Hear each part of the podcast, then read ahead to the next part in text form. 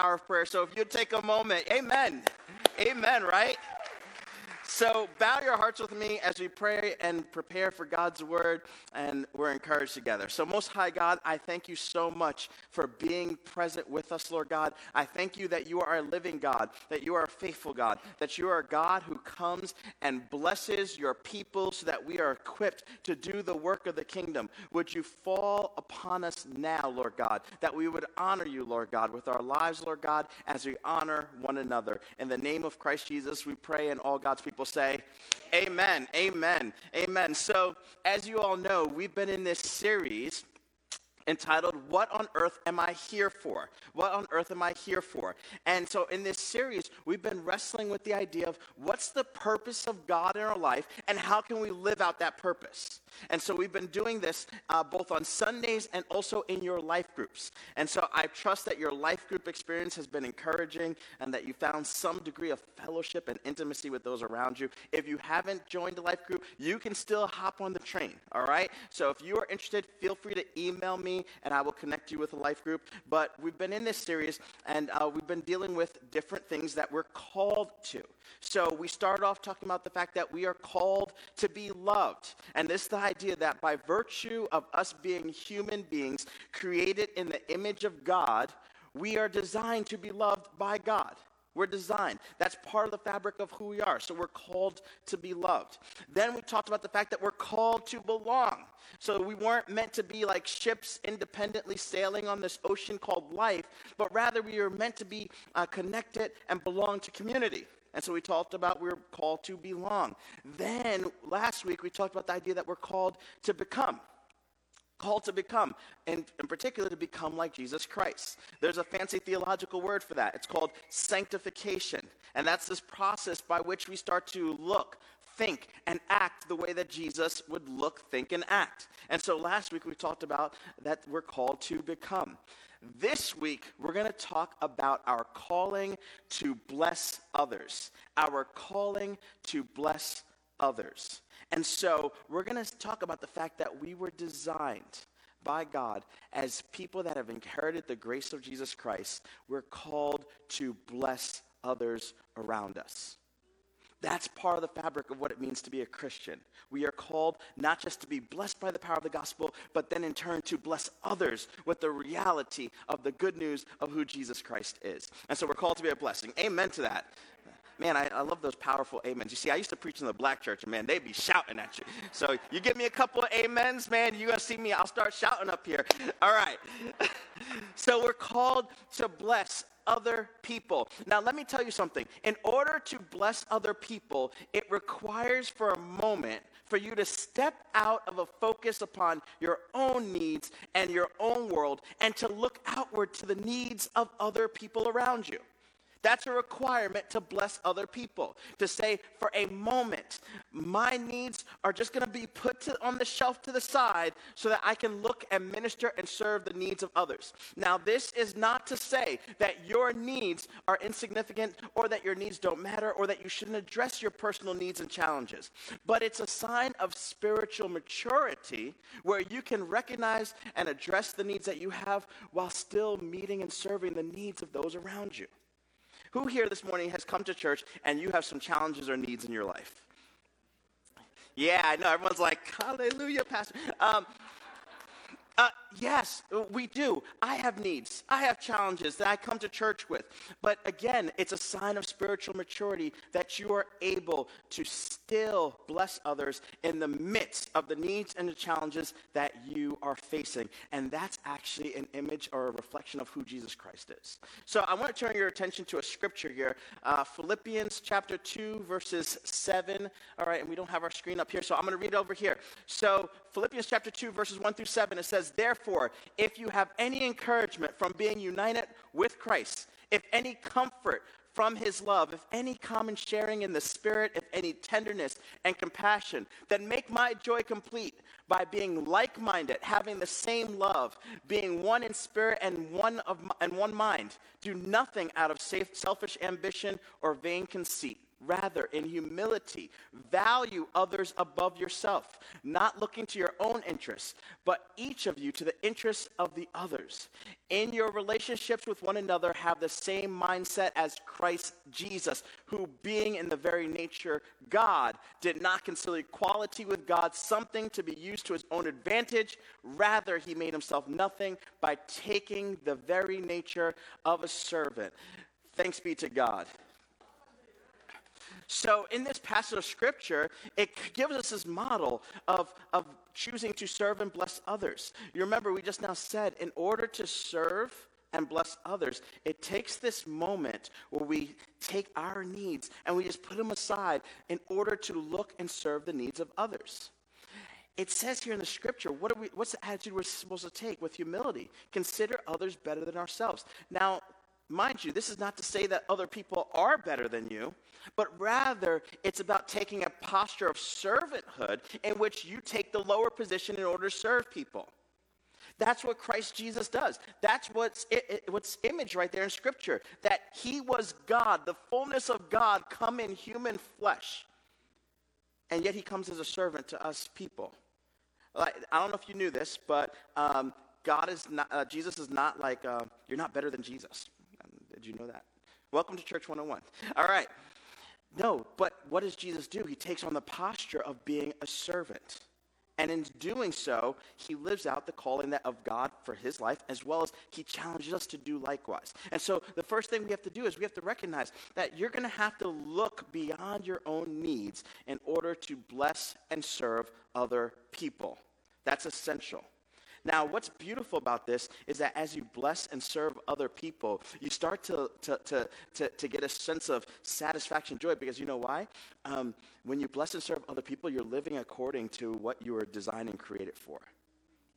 Like, how many of you had a moment where you served or you, you blessed someone, and as you served and blessed them, um, you felt that warmth at nighttime as you laid your head on the back, bed, uh, on the pillow rather. You were like, man, like, that was good. Like, yeah, because why? You know what? You made an impact in someone else's life. Now, when we say bless, you know, uh, the word to bless something, it means uh, technically to speak well of. That's what it means. It means to speak well. So if I bless something, I'm speaking well of it. But in the context of being a blessing, that's multifaceted. You can be a blessing by meeting people's physical needs. So, like, you know, uh, when we're handing out our food on Fridays, we're meeting physical needs. So we're blessing the community, we're blessing our local region. Uh, you can be a blessing as you meet psychological, emotional needs, even as you meet people's spiritual needs through prayer, through support, through comforting uh, with, with scripture. You're meeting spiritual needs. So you're actually being a blessing to people around you. So you are called to be a blessing. This is what's modeled throughout the whole of Scripture. This is a challenge for us as believers to bless others. As people who have received the blessing of God, now we go and bless others. Now, there's two important things to think about when we say, like, we're called to be a blessing. Um, you know, we bless others out of the overflow of gratitude. That's how we bless people, out of overflow. So it's not something that we like stir up. It's not something that we like we like we do like in order to get points. Like, all right, I'm gonna do something nice because I'm adding up points whether with God or with them. That's not how this thing works. But rather, we recognize the goodness of God and how God's goodness has just been poured down onto us. We recognize how God has blessed some of our business ventures. God has blessed some of our relationships. God has just blessed us by saving us and bringing us into uh, unity with who He is. And out of that overflow, just blessing other people, just it like oozes out of us. Um, you know, I, in my field of study, like as a professor of, of religion, I inter- interact with many people of other faiths. Um, in particular, I have lots of conversations with Muslims. And, you know, in Islam, uh, there's this like point system that's going on. Uh, they, in fact, they call it deeds. And so for your, your typical Muslim, you're always trying to accumulate enough good deeds to be accepted by Allah. So you're, you're trying to make sure that you do the right things, you're kind to people, you're giving away a certain amount of money because you have this image in Islam that there's like almost like this bank in heaven that belongs to you. And every time you do a good deed, like change goes in there and it just fills up with good works. And you're hoping and praying that one day you will stand before Allah. And when you stand before Allah, He will look at this bank and He says, All right, you have enough good deeds in there to come into heaven. It's a point system. Christianity blows that out of the water. The reason Christianity teaches something completely different is because in Christianity, we've been blessed with salvation, and the assumption is that we don't have to pay it back. God doesn't actually ask us to pay it back. He just takes joy in us receiving it. It's actually a gift. It's just a gift. And so we not we don't do this thing of good works and we don't do this thing of blessing others hoping to add to our personal bank in heaven. We do it just because we're like, God, you're so awesome. I can't do anything else other than just bless people around me. It just comes out. Amen. I love it. You guys are going into it. I love it. so so this is the way that that, that that that is designed. And you know something? Even when you bless other people, you know how frustrating it becomes when you start tabulating and keeping points? Like, I did something good, and you're like sitting back, like, all right, when is that good coming back to me? I'm waiting. Like, you like, any of you guys ever gotten into like a, an awkward gift exchange with someone? You know, like the awkward, you know, like like one year you got a gift from them, their birthday came around, you're like, well, I guess I got to give them a gift, and then the next year they give you a gift, and it goes back and forth, and you're like, man, I don't really want to get this gift. I'm just, I feel like I have to. Like anyone, you know, I've been, I've been in that kind of. Uh, in fact, I've had arguments. Like I'm not getting a gift. Like I give out the Christmas handshake now. I give out, I give a lot of those though. I give a hand out. But, but like you know, like and the thing is, like it's like a point system, and it's almost restrictive. It's restrictive because at that point, it, it's no longer like this overflow of gratitude. It's just like a back and forth because you feel an obligation. And, and, that's not a healthy thing. And it's, it's definitely not healthy when, it, when we start applying it to our faith and our service to others around us. And so the first thing you have to know is that when you give, you're giving out of the overflow of gratitude for the gift of God in you, the gift that He doesn't charge you for, that He doesn't ask anything in return for. It's just our joy. The second thing I want you to know is that uh, when you choose to bless and serve others, you all are ministers. You're ministers. You know, being a minister is not the person that stands actually behind a pulpit. Um, it's the person that is choosing to serve on behalf of God. In fact, in the word in the scripture, you see the word servant. Uh, that in the Greek, that's diakonos. That's the word diakonos, servant. It's the same word for minister. Servant and minister, same word.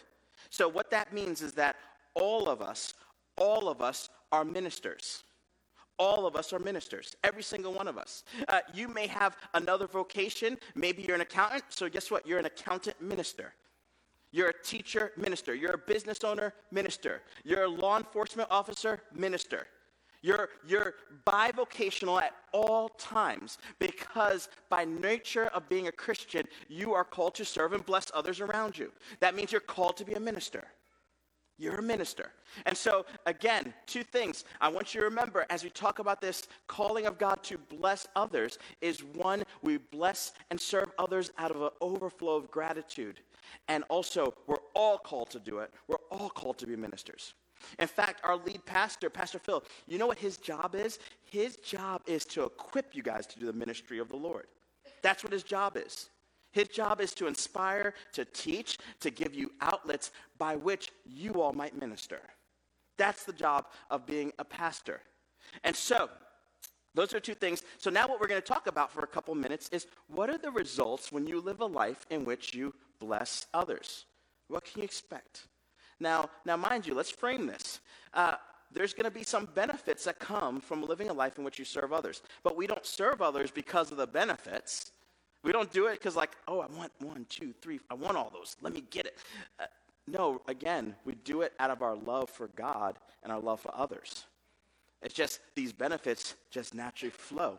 They just flow into that. So, what are some of the benefits? So, benefits for, for, for blessing others. Um, blessing others will create joy in my life. Blessing others will create joy in my life. Um, can we go to the scripture there uh, from Proverbs? It says, The one who blesses others is abundantly blessed. Those who help others are helped. Proverbs 11 25. There's this idea that as you choose to bless others, it naturally attracts blessings towards you. It just flows to you. And, and, and, there's a joy that comes. As we mentioned earlier, you know, so many of you, when you've actually had those moments where someone was in need, someone needed your help, and you chose to give of yourself to be a blessing to them, there's that like this, like this warmth that just comes. Like there's this like satisfaction that's just inherent in there. And I really believe that that satisfaction comes from the fact that when you choose to bless and serve others, you're choosing to do the work of God that you were created for. It says in Ephesians that we are God's workmanship, created in Christ Jesus to do good works. So you were designed for this. And when you do what you were designed for, there's just this deep satisfaction that can't be replaced by how much money you have. It can't be replaced by, by how much worldly success you have. It's a satisfaction because you're in line with what God has called you to do. You know, I've had the opportunity to talk to many, many older individuals. And I'll tell you, when they're uh, older and they talk about joy and satisfaction, uh, their joy and satisfaction uh, does not actually come from their bank account and their assets. Uh, the joy and satisfaction comes, one, from their relationships, having healthy relationships, and then two, the ways in which they've served and blessed uh, people in their community. Like the ways in which they've given. They've, they've given to charities, uh, built schools, bought supplies for sports teams. That's where they're getting their joy. And again, this joy comes from serving because you're doing the work of the kingdom. It's almost like the story of, of old dog and young pup. Have I shared that story? Old dog, young pup? Oh, great. I love sharing this story. I, I actually, I look, for oppor- I look for opportunities to share this story. Like, it's a little, a little illustration. So, old dog and young pup. So, there's this young pup, and this young pup was, was chasing its tail, and it was running in a circle trying to get its tail, and spinning and spinning and spinning and spinning, trying to get the tail. It stops because it's out of breath. It takes a few deep gasps, and then it chases its tail again, and it's chasing full speed to get its tail, get its tail, get its tail. And then an old dog walks by, and the old dog says, Young pup, what are you doing? And the young pup stops, catches breath, and says, I found the secret to the universe. The secret of the universe is that satisfaction is found in the tail. If I can just get to the tail, I'm going to be fully satisfied. And so the young pup starts chasing after his tail over and over again. And the old dog is looking and saying, Young pup, young pup, young pup. And the old dog says, Young pup, just chill out for a second, just chill. And the old dog says, You know, young pup, you're pretty smart. You're right. I found out a long time ago satisfaction is found in the tail. But you know what I also found out? Is that when I go about my master's business, I don't have to chase my tail, my tail chases after me. You see, when you go about the business of the Lord, serving and blessing other people, satisfaction is going to find you. You don't have to go and find it. Amen. Amen. Amen. I, I remember when I was in seminary, um, the vice dean of the seminary came to one of our classes. And I was in a class, and most of these people were people that are trained to be missionaries and pastors. And um, he said, Listen, there's going to be a day somewhere in your ministry, and you're going to be feeling just completely empty. And you're going to ask, Where's God? Where's joy? Where's peace? Where's satisfaction? That's going to be you. When that day comes, he said, what you need to do is go and find a need and find the people that are in need and serve them, and you're going to find Jesus. I'll tell you, I found that to be true. It's because when I found that I'm consumed with my own needs and my own struggles, and that just is the consumption of my life, my joy is robbed. But when I take a little breather and I say, for a moment, I'm going to give up of myself to meet the needs and serve others, all of a sudden, joy and satisfaction starts to flood my life. It's, I don't say this theologically, I say this from experience. Amen? Amen, amen, amen. So, second point here, second point, second result or benefit from blessing others. Blessing others will create healthier relationships. Blessing others will create healthier relationships. Now, this makes sense. This makes sense. And we see in the scripture in, in, in, Philippians chapter 2 how it says, don't do anything out of selfish ambition. It says, do nothing out of selfish ambition, um, but, but, or, or vain conceit, rather than humility, value others uh, above yourself. So it talks about don't be selfish. But, but here's the thing about um, why uh, serving others builds healthy relationships. Because inherent to serving and blessing others, it requires a, a, degree of selflessness. Because again, when you choose to serve and bless others, for that moment, you have to take your attention off of yourself and put it onto others. So your attention focus is from self to others. And guess what? All of us can testify that we enjoy being around people that are not selfish. We, we like being around people that are generous. We like being around people that are not self focused. We enjoy those types of people. Um, I, I, in fact, we get a little irritated when someone is completely self consumed. I remember one time I was, I was on a bus going down to DC. And by the way, I'm not a really good uh, co passenger people. I'm not. I'm not a good co-passenger. Uh, uh, the reason I'm not a good co- co-passenger is because at my root, I'm still an introverted person. So that means I recharge when I'm by myself, and uh, sometimes I have to do intense social things. It just wears me out. So like when it's time to like do traveling, like the stress of packing, uh, the stress of getting into the car, making sure you have your bags, checking in ticket lines, getting on bus, all that stuff is stressful for me. And so by the time I sit down, I just want to sit there quiet and just ignore everything and just that's me. Like like I, Lord has had to deal with my heart to even like be like to like you know like I, I got convicted like when you're on those opportunities, share the faith and preach the gospel, pray for people. That's really a struggle. That's like that's a struggle. That's because I just want to sleep. I just want to still still. Well, guess what? Um, God, uh, He uh, decided to put the most talkative person in the world next to me. His name was Calvin Burgess. I still remember his name. Um, for four hours, Calvin Burgess talked to me. And Calvin Burgess told me all about his life. He told me about his long lost love in, in college. He told me about how he tried a business and it failed. He talked about how his, how his kids, this, they didn't like him. He talked about how he wanted to be a professional baseball player, but it didn't come out. Uh, like, it didn't work out for him. He told me all about his life. And Calvin Burgess was one of those types of people that when he would, uh, when he would talk to you, um, he, everything turned back to him. Have you had those type of people? Like he, like, like everything was about him, and so like, like when Calvin Burgess like asked you a question about you, it just came back to somehow related to him. He's like, "Oh, did you play sports in high school?" Like, "Oh yeah, I did." Well, I was an outstanding sports player in high school. Like, everything was about Calvin Burgess, and I started to realize after a while that um, I understood why Calvin Burgess didn't have a lot of good relationships, because Calvin Burgess was just all into himself. Um, and so I started to realize, um, even on that short uh, bus ride, I was like, man, I can't wait till this bus ride is over so I don't have to sit next to Calvin Burgess. now, this is the thing all of us actually know how to be self centered and selfish. All of us do. You know, you didn't have to get taught that. Like, I, I, you know, I learned that by my, I mean, I learned selfishness early by myself. Like, I learned, like, if I get 10 cookies, it is better for me to keep all 10 cookies than to give five away, because if I give five away, I only have five cookies. That's the mathematics of a five year old. We learn that on our own.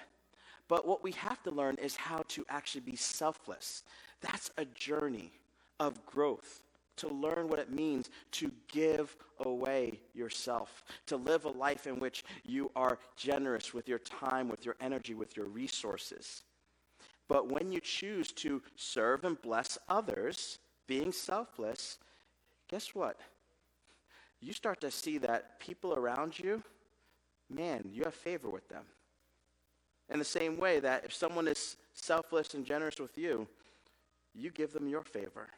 And so, one of the benefits of serving and blessing others is guess what? You're going to have healthier relationships.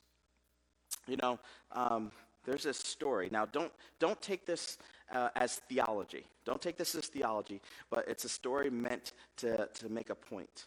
And in the story, this man has an image of heaven and an image of hell.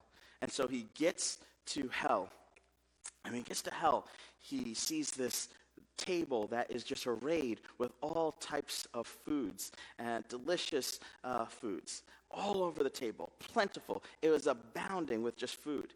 And he saw all these people sitting around the table, but they were miserable. They were starving. They were just, they were just distraught in hell. And he looked to see why were they distraught with all this food right in front of them. And it was because he saw that all the people in hell had no elbows. They had no elbows. So their arms were locked out like this. So even though there's all this food, they couldn't bend their elbow to get the food to their mouth. And then he's whisked away and he is taken to heaven. And when he's in heaven, he has a very similar image. And in heaven, he sees this banquet table that's arrayed with all types of food. And he looks around, and all the people are smiling. They're happy. They're full. And he looks at really closely and realizes they also don't have elbows. So he's trying to figure out what's going on. But then when he saw them interact, he realized the reason they're all satisfied, happy, and full is because although they didn't have elbows, they actually chose to feed one another. And so this selflessness made it so that the whole community was healthier. And so when we look at Philippians, when it says, don't look to your own interests, but look to the interests of others, what happens is when we have a community in which everyone is intent to live a life in which they are blessing one another, the whole community gets to enjoy the satisfaction of that.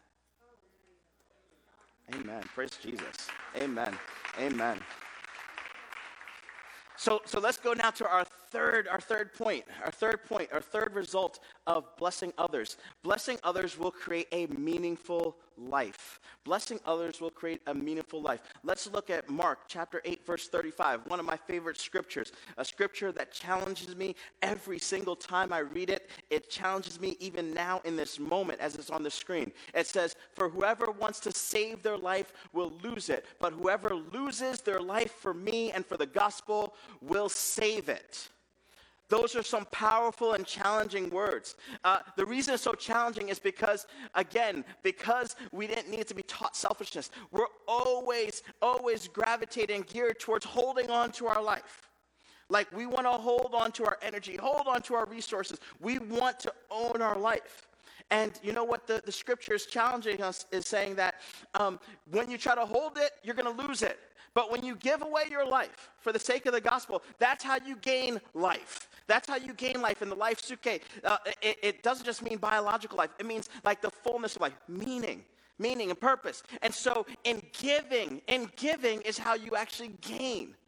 And letting go is how you receive. And so when you choose to bless others, you're actually creating a meaningful life for yourself. You're creating, you're, you're giving yourself meaning. You know, on your last, when you have your last breath on earth, you're not going to think about, man, I kept so much of my life to myself. You're not going to be like, man, I kept it all and I'm going with it all. It's all mine. No, no, no. You're going to find meaning and satisfaction in how you spent your life and how you gave of your energy, gave of your time, gave of your resources. That's where you're going to get meaning. Meaning is going to come there. And so we're called to spend our life for the service of others, blessing others, in alignment with the heart of God. That's what we're called. That's where meaning comes from. Meaning, you know, we, I, I preached some months ago about meaning, and I, I paired it with Ecclesiastes and the idea that um, when, when you live a life with a recognition, recognition that there's a God who sits above the sun, now you have meaning. Live your life with the re- realization that God is there, God is blessing, and God is watching. And you're going to see meaning. You know, I went to a school in the Midwest called Wheaton College. And uh, there was a, a, famous missionary that came out of Wheaton College by the name of Jim Elliot. By the name of Jim Elliot. Um, Jim Elliot was a missionary to Ecuador. And uh, he went in a time before there was all this missiological research, um, and he kind of learned on the fly. He made some mistakes as a missionary from what we know now, but he went with the right heart.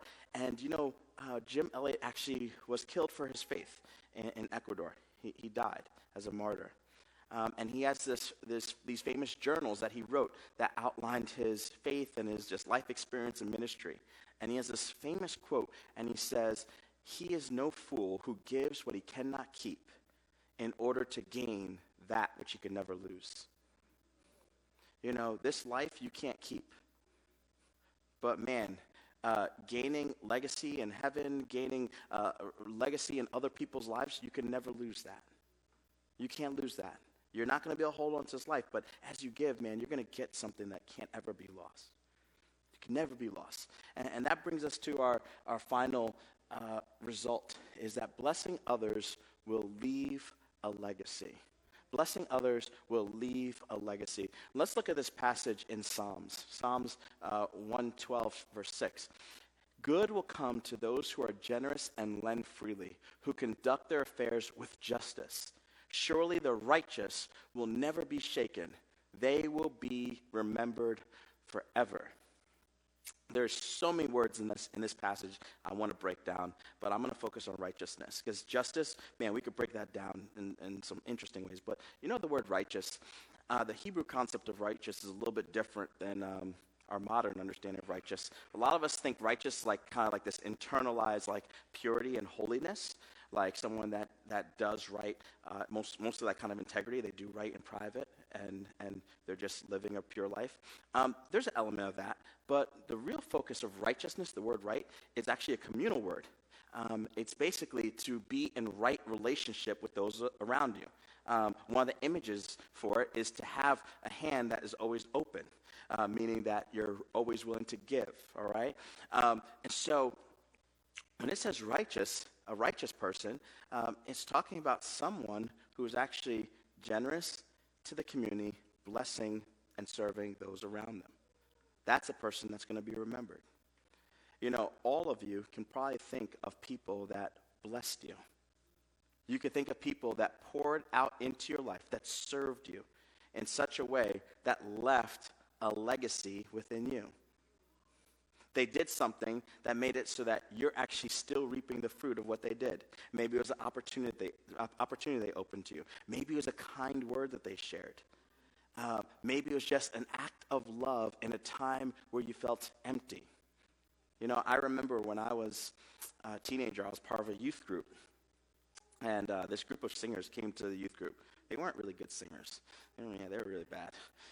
They were really bad. Oh, gosh, bad. Uh, and there was this, afterwards, we had like fellowship hour, and there was this one guy that was he was weird. He was just a weird guy. I can't. He was just weird. And I remember uh, he was down in the fellowship hall, and he was, I guess he was a college student at the time, and he was just standing in the corner, and he was just looking at me, and he was going like, weird, just weird, not creepy, just weird. And I remember, like, when he was doing the, the I was like, all right, my spot is over here, because wherever, you're weird.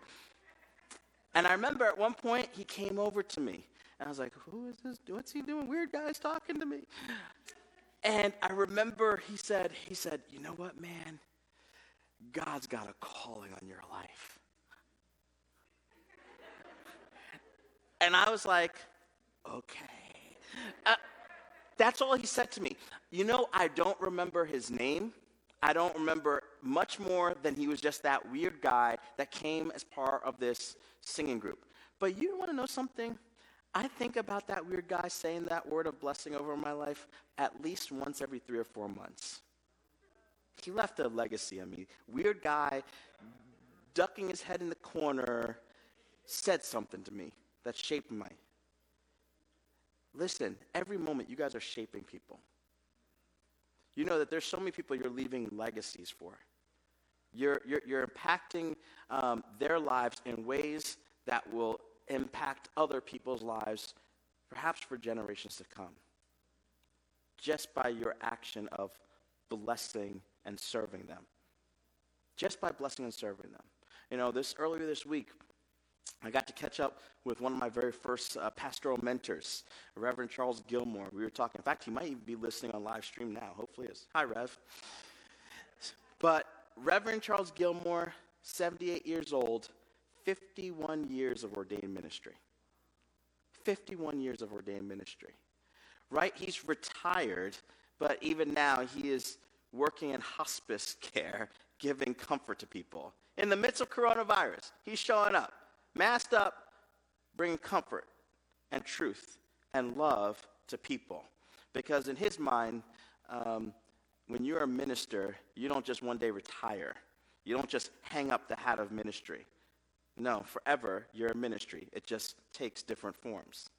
I remember the ways in which he encouraged and blessed me as a young up and coming pastor. He left a legacy within me because of his choice to bless and serve me. To bless and serve. All of you have the opportunity to minister and leave a legacy as you choose to bless and serve those in your sphere of influence. As I mentioned earlier, every one of you is bivocational. You're not just uh, a, a worker for the city, you're a city worker and a minister. You're a teacher and a minister. You're a student and a minister. You're bivocational on all occasions, and you're going to leave a legacy. But guess what? There's another legacy going on too. There's a legacy in heaven as well. You know, we leave a legacy on earth, but there's a legacy in heaven. And, and that's a greater legacy. You know why? Because there's some of you that are going to serve and bless others in public ways. But then there's so many times that we bless others in the secret, hidden ways. And guess what? We know in Scripture that our Father who sees what is done in secret, he rewards those people. And you know, I get this Im- image of heaven one day. Again, don't take theology from it, but think of it as like a creative spiritual imagination. And I, and I mentioned that one day we'll be in heaven, and when we stand before God, there's going to be like, you know, it says there's going to be, uh, He's going to give out rewards. He's going to give out uh, these crowns, and we're going to get these crowns, and we're going to lay them back at His feet and say, God, this belongs to you because you're so great. You're so awesome. You're so wonderful that I can do nothing else other than just to give right back to you uh, just a portion portion of the goodness that you've given to me. And so there's going to be that scene. And, and when we're in heaven, we're going to see people like maybe a Billy Graham. He's going to go before God, and, and, and God's going to say, Well done, good and faithful servant. And we're going to see Christians throughout the entire world like clapping hands, like, Praise Jesus, Billy Graham, way to go. Amen. And then we're going to see like maybe a missionary like Jim Elliot who died for the faith. And we're going to see uh, believers say, like, Man, awesome, Jim Elliot. I'm one of the descendants of the people that came to faith in that village. Praise God for you. And they're going to clap really wild. Um, we're going to see uh, Pastor Phil Chorley, and, and he's going to go before God and he's going to say, Well done, good and faithful servant. And all North Jersey Vineyard going to be like, Yeah, Pastor Phil, he's the man. And then all of a sudden, you're going to hear Edith Smith. And we hear Edith Smith, everyone's going to be like, Who's Edith Smith? Edith? Do you know Edith? I don't know. Do you know Edith? Uh, and all of a sudden, um, all the angels in heaven are going to stand up and they're going to give this roaring applause that's going to echo through all eternity. I'd be like, what's going on? Because Edith Smith chose to serve others when God told her. Edith Smith was praying for that one neighbor for all those years. Edith Smith, uh, at the end of the month, didn't have much money, but she gave her $10 to support the food bank. Uh, Edith Smith um, was there when people needed a shoulder to cry on. Edith Smith spent her life for the kingdom work of Jesus Christ, and all of heaven knew about it. All of heaven knew about it. I say this to let you know that we bless others in service to God, recognizing we're leaving a legacy on earth and in heaven. Listen, this thing is the real deal. You want to find joy, you want to have healthier relationships, you want to see a meaningful life, leaving a legacy. Think beyond yourself and bless and serve others around you. Think, think beyond yourself and choose to bless others around you. And you're going to be able to reap all those benefits. Now, this morning, I want to pray for two people. I want to pray for two people as we go into prayer. You know, some, some of you, uh, maybe this morning you feel a little dry. You're feeling a little dry. Uh, this whole idea of like, again, serving out of the overflow, serving out of the overflow, you're like, man, I, I don't have this overflow happening. And if that's you, I want to pray that, that the Lord God would give you a fresh dose of His Spirit, a fresh dose of gratitude for what He's done and who He is. I want to pray for you. And then I also want to pray for some of you who are like, man, this whole idea of serving as a, as a result of the blessing of God, like, I'm not sure if I get that yet. Maybe you've never come to a realization of the blessing of who God is. You have never come to a place where you said, Jesus, you're my Lord. You're the one that saves me from my sin. You're the one that I'm choosing to follow. That's called, in, in Christianity, call that salvation. Maybe that's you. You've never come to that place. And if that's you, I want to pray for you as well. I want to pray that you'd have that encounter. And so, wherever you're at, I ask you to bow your hearts. And I, you always hear me say, bow your hearts, because at the end of the day, uh, God is more concerned with the disposition of our heart than the, the posture of our body. Um, so, bow your hearts with me here as we just pray before the Lord. And so, Most High God, I just thank you for the people gathered here. I thank you that you are the living God, that you are the worthy one, Lord God. I thank you, Lord God, that you bless us with your good gifts, Lord God. And Lord God, that as you bless us, you call us to be a blessing to those around us, Lord God. I pray, Lord God, that even now, Lord God, that you would fill your people with a fresh fire, with a fresh understanding of who you are, that you would fill your people with a fresh vitality to serve, to bless those around us, Lord God. Would you give your people the energy, the resources, Lord God, and the passion to be your hands and your feet in a broken world, Lord Jesus? Come, Spirit living God. Come in power, come in authority, come in the fullness of who you are, Lord God. And so, Lord God, we remember, Lord God, that you are the King of kings and the Lord of lords, and we can't do it without you. And so, Lord God, with our hearts bowed, Lord God, our hands open, we say, Fall on us. Fall on us. Fall on us, Lord. And if you're that person that you're like, I've never, ever had this encounter that you're talking about, I don't know what it means to be even a follower of Jesus. I just showed up here looking for something, feeling empty. If that's you, we want to pray that God will fill you. And I say, pray in your own words after me. Most High God, I love you.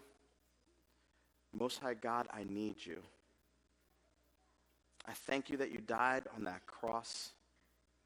And Lord God, in doing so, you took my sin upon you. I give you my life. I give you my future. I give you my hope, Lord God. All in you, Jesus. In the name of Christ, I pray. Amen. Amen. Amen. Amen. Amen. Praise be to God. Um, if any of you prayed to receive Christ or to dedicate your heart back to Him, I, am going to ask you to do something bold here. I want you to text the word follow to the number 201 584 7188. Uh, we'd love to reach out to you and stay connected with you. We want to stay connected with you and encourage you uh, just in what God was doing by His Spirit with you guys this morning. Uh, did you guys feel blessed this morning? Amen. Amen. So, guess what? I want you guys to go and be a blessing to those around you this week. I want you to have a heart in which you're looking outward to the needs around you and being God, Christ's hands and feet.